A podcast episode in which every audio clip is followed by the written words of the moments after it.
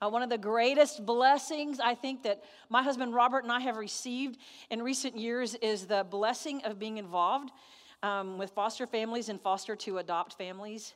Um, we both have a heart for children. We both deeply believe that every child belongs in a family. And so to see that, that ministry at work um, in the life of this church is, is quite a blessing. A few weeks ago, we had one of uh, our favorite five year olds, just turned five years old, um, spending a Friday night with us, and it was our responsibility to have him awake and at a birthday party the next morning on time or something. And so my husband Robert is trying really to get the little boy. I'll be really careful not to say a name. The little boy and I ready um, to go to this birthday party, and I never want to give up my time sitting next to him. And he is. Let me just say this: there has literally never been in the history of the world a slower person getting dressed. Like this kid is so slow when he gets dressed. And so oftentimes when he when he's finally dressed, shoes are on the wrong feet, all sorts of stuff like that, right? And so Robert just keeps saying, Come on, we need to go. Get dressed, we need to go. And finally Robert says to him, I know your mommy. Your mommy taught you how to get dressed, didn't she? And that sweet little boy looked up at my husband with his swimsuit all cattywampus and his shirt on backwards and his shoes on the wrong feet, and he said, I know how, but sometimes I don't get it right. And I was like, well, that kid just summed up my whole life in 10 words. right? I mean, I know, I know, but sometimes I just don't get it right. And I think that can be true, so true for us sometimes as Christians. Like we know what God tells us. We know the things that God says, now this is for you to do. This is what you are called to. We know.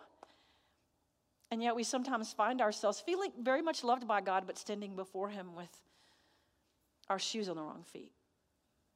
Saying, I know what you told me, God, but I just don't always get it right. And I think that can be so true for us so often when we set out to make a difference in the world in which we live, especially when we try to address the issue of material poverty in our world. When we try to make a difference for people who are struggling with material poverty, living in deep poverty, how do we, as the people of God, make a difference? And how do we do it in a way that creates more help and not more harm? We're starting a sermon series for the next several weeks titled When Helping Hurts, based on this book by the same title. If you have not read this book, I really want to encourage you to do it because I'm going to tell you, you can ask my husband if you don't believe me. I was awake almost all night last night because I want you to know everything that's in here, and there's no way to do that in 22.3 minutes. Just can't be done. So get this book read through it so that we can all be together in understanding how it is that we, as the people called Christians, can create help in the world in which we live. Because we are all struggling in some way with in poverty. And I'm going to I'm to explain what I mean by that in just a few moments. Our scripture this morning um, is out of the New Testament book of First Peter. It's chapter 2, verses 21 through 25. And the scripture tells us how it is that we as Christians are to follow in the steps of Jesus and, and, and what that difference that makes for us as we um, seek to be the people who make a difference, the people who seek to alleviate material poverty, spiritual poverty, and relational poverty in our world. If you don't have your Bibles with you, the words will be on the screen, or you can go to our app and it will be on the app as well. I invite you now to hear um, 1 Peter chapter 2 verses 21 through 25. For to this you have been called. To this you have been called because Christ also suffered for you, leaving you an example so that you should follow in his steps. He committed no sin and no deceit was found in his mouth. When he was abused, he did not return abuse. When he suffered, he did not threaten but he entrusted himself to the one who judges justly. He himself bore our sins in his body on the cross, so that free from sins we might live for, for righteousness. By his wounds you have been healed. For you were going astray like sheep, but now you have returned to the shepherd and the guardian of your souls. This is the word of God for the people of God. Thanks be to God. Will you pray with me?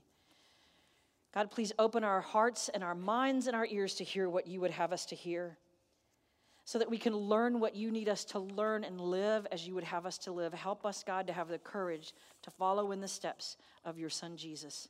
For we pray this in Jesus' name. Amen. I think that most Christians would say and acknowledge um, that they know why Jesus came. That Jesus, that God sent his son Jesus to die for our sins so that we would have forgiveness of our sins, so that our very souls would be saved. That's what we that's how we would explain that and acknowledge that truth that God sent his son for salvation. That's only part of this epic story of why God sent Jesus to earth. Yes, it is true. Please do not misunderstand me.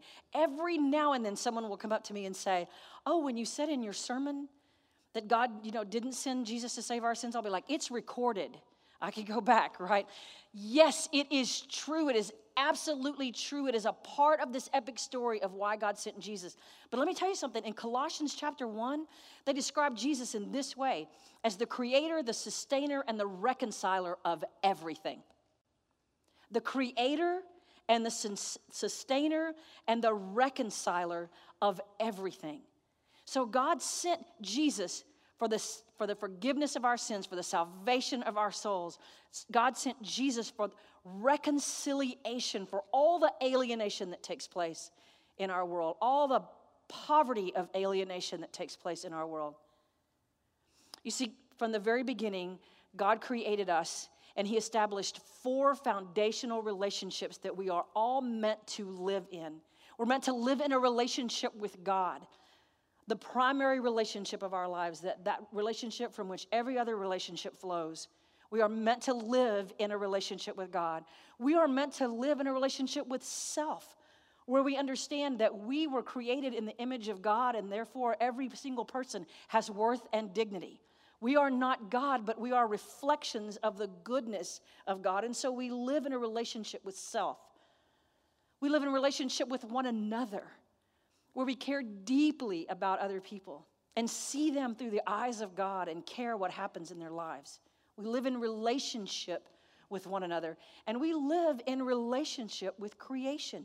God created all and put us as stewards of all that He's created. And so we have relationship with creation. And when all of these things are functioning properly and all of these relationships are working the way they're supposed to, that's when we live life at its fullest, when we have fullness of life because we are being and doing what God created us to do and be. And that's how it was in the beginning in Genesis with Adam and Eve. They were living in that life of fullness because all of those four relationships were functioning properly and everything was going the way it was meant to go. But then sin entered into that picture. And when sin entered into the picture, it alienated and created poverty poverty, spiritual poverty, relational poverty. It, it, created an alienation between the people and God where they tried to hide from Him. It created alienation of self where there was shame and lack of worth. It created alienation between the people who started blaming each other for why sin entered the picture. And it created alienation with creation itself. And so, how is it that we then are to follow in the footsteps? How are we to follow in the steps of Jesus when we, when we understand that Jesus is described as the creator, the sustainer, and the reconciler of everything? You see, part of this epic story of why Jesus, why God sent his son Jesus, was to reconcile, to bring back into a right relationship all those things that are broken all those things that are alienated, all those relationships, all that poverty, spiritual, relational, and material, to reconcile all of that to God. How do we go about this? I think first one of the first things that we have to do, and this is where I again encourage you to go into the book and read what he has to say about how it is that we have developed a mindset around poverty where we don't really understand material poverty. And sometimes we've even bought into things like health and wealth gospel, or also known as prosperity gospel, which is bunk. which is where we tell ourselves that we have what we have because we're so much better and because God loves us more. And we have this mindset around poverty that people live in it because that's what they deserve. And we don't live in it because that's what we deserve. And there's no scriptural reference for that. Right? And sometimes we even think when we go into communities where poverty is so deep that we are taking Jesus into those communities. And I get that sometimes we are, but let me tell you something Jesus has been at work in those communities since the beginning of time. One of the stories that the, one of the authors of this book tells us about how he was in Nairobi, Kenya, and he was walking through the slums of Nairobi. Deeper and deeper into these slums he went, and he said that it began to, the stench began to be so bad that it was overwhelming. He said it was simply inhumane. The children were digging through garbage just to find anything of value or something to eat.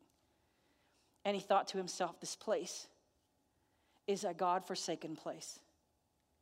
But as they went deeper into that, that slum, he said he heard the sound of people singing hymns. And he thought, well, there must be some missionaries here that are singing. But as they got closer, he realized it was people who lived in that area who had started a church in a tent and they were singing hymns. And so they said to him when they found out that he was a pastor, they said, You could preach a sermon. And he said, Being the good Presbyterian that I am, I thought, I'll preach a sermon on the sovereignty of God. That's what I'll do. He said, But then before I got up to preach, I heard the prayers of the people. And I heard one man pray for his son who was going blind. And I heard a woman pray for safety from the man she is married to who beats her every day. And I heard another woman pray that they would have enough food just to live one more day. He said, and it was in that moment that I realized I could preach a sermon on the sovereignty of God but these, my brothers and sisters in Christ, were living in that sovereignty every day, trusting God every single day. He said, I realize that when they say the fourth petition in the Lord's Prayer, give us this day our daily bread, their minds don't wander like mine sometimes does. And he said, and I realized that they had a spiritual depth and maturity that I would probably never experience in my lifetime. We need to be aware of our mindset around poverty if we're going to effectively minister in it. If we are going to truly make a difference in the lives of people who are living in material poverty, I think the other thing we need to do is recognize the own poverty that's in our lives.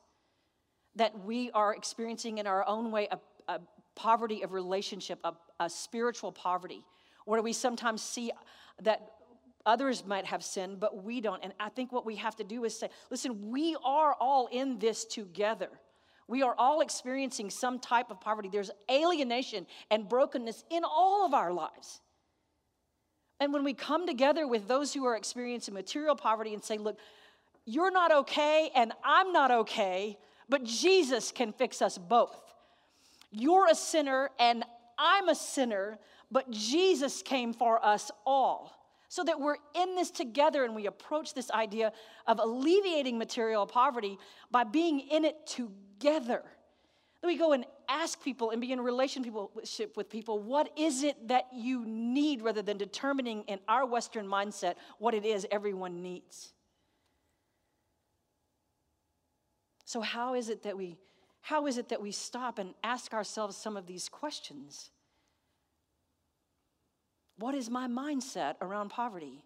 Do I recognize my own poverty in my life? And let me tell you that while we talk about this, it is not to take away from the fact that we need to be living our lives doing something about and addressing material poverty. Throughout Scripture, God pays special attention to people who are struggling with material poverty. In, in the very beginning, Deuteronomy, God even says to the people of Israel, let there be no poverty among you. Do not allow that to happen. And when they do, they're exiled. And we pay a lot of attention talking about how they're exiled because they worship other gods and false idols, but they were in exile because they paid no attention to the people who were poor among them. And then when they fasted, they couldn't understand why God didn't recognize their fast. And in Isaiah, God responds by saying, Listen, what about breaking loose the chains of oppression that people live in? What about paying attention to the people who are going without food? What about paying attention to the people who are experiencing injustice in their lives? Then I'll recognize your fast. Then I'll hear your cry. So the Bible pays close and special attention. They have a people who struggle with material possession, I believe have a special place in God's heart, and we're to see that. So when we read this scripture in Colossians where Jesus is described as the creator, sustainer, and reconciler of everything, I want to tell you something that what we are called to, we are called to this, is that we are called to be ministers of reconciliation. Ministers of reconciliation. We're not the reconciler, that's Jesus' job. Jesus creates the reconciliation. But we are to be ministers of that so that when we go into places and we are working with and ministering to people who are experiencing, experiencing material poverty, spiritual poverty, relational poverty, that we go in trusting in the power of Jesus Christ and his work on the cross. If we try to do it on our own, I can promise you we'll find ourselves with our shoes on the wrong feet, our shirts on backwards. I thought I knew, but I didn't get it right. Do we trust in the power of Jesus and his ability to reconcile all that's broken and all that's alienated in our lives and the lives of people around us? We become ministers of reconciliation. That is what we do. That is the power that God gives us to be a part of his reconciling work in the world today. I know for myself, I. Um, I participated, participated in a lot of mission trips and a lot of mission projects. I don't know that I really ever truly understood that poverty is rooted in these broken relationships, so that the solution to poverty is rooted in the power of Jesus' death and resurrection to put all those things in a right relationship again. I think that what I thought was that I would go on a mission trip and I would work as hard as I could possibly work, get as much done as I could possibly get done, and leave a place better than I found it. And that was all there was to it. That's what I needed to do until there came a day when my own health didn't allow me to do that kind of work anymore for a period of time. And I would still go on the mission trips, but now I couldn't uh, hold a hammer in my hand for that period of time. I couldn't do any work. And so when I would go on the mission trips, I would just visit with the people who were there, and I, I thought, I'm just so useless on this mission trip. But something happened in all of that. I learned to listen. I sat at the table with, cooked in the kitchens of, homes made out of cardboard boxes, and realized that we were all experiencing some type of alienation, some type of poverty as a result of our alienation from God, from self, from each other, from creation, and that we all need to look at this scripture and say, It is by his wounds that we are healed. So we can't see this as an us and them. We are all in it together. We are all called to be ministers of reconciliation so that through the power of Jesus Christ and his work on the cross, we can bring we can bring reconciliation to those places of brokenness alienation, poverty, and pain. And not on our own doing, but through the power of Jesus Christ. So that because of his power, we can say, I know what I'm called to. And because of Jesus, we're getting it right. This church is very perfectly poised and positioned to make a huge impact in this community and in this world if all of us will recognize our own poverty of spirit, our own poverty of relationship, and be ministers of reconciliation to those who are struggling with those forms of poverty and material poverty as well, we can be, through the power of Jesus Christ, ministers of reconciliation. And may it be so for us this day and all the days to come. In Jesus' name. Let's pray. God, thank you for the promise that you give us of reconciliation, of hope. That God, when we come before you and ask that you forgive us, we know you promise us that forgiveness. And so help us to be a people of repentance. Help us to accept your forgiveness and then live as a forgiven people. We pray, God, that in this moment you would forgive us for all the things that we have done to disappoint you, to not care about those around us. Uh, forgive us, we pray, and then free us for joyful obedience and obedience to be ministers of reconciliation in this world. In Jesus' name, amen.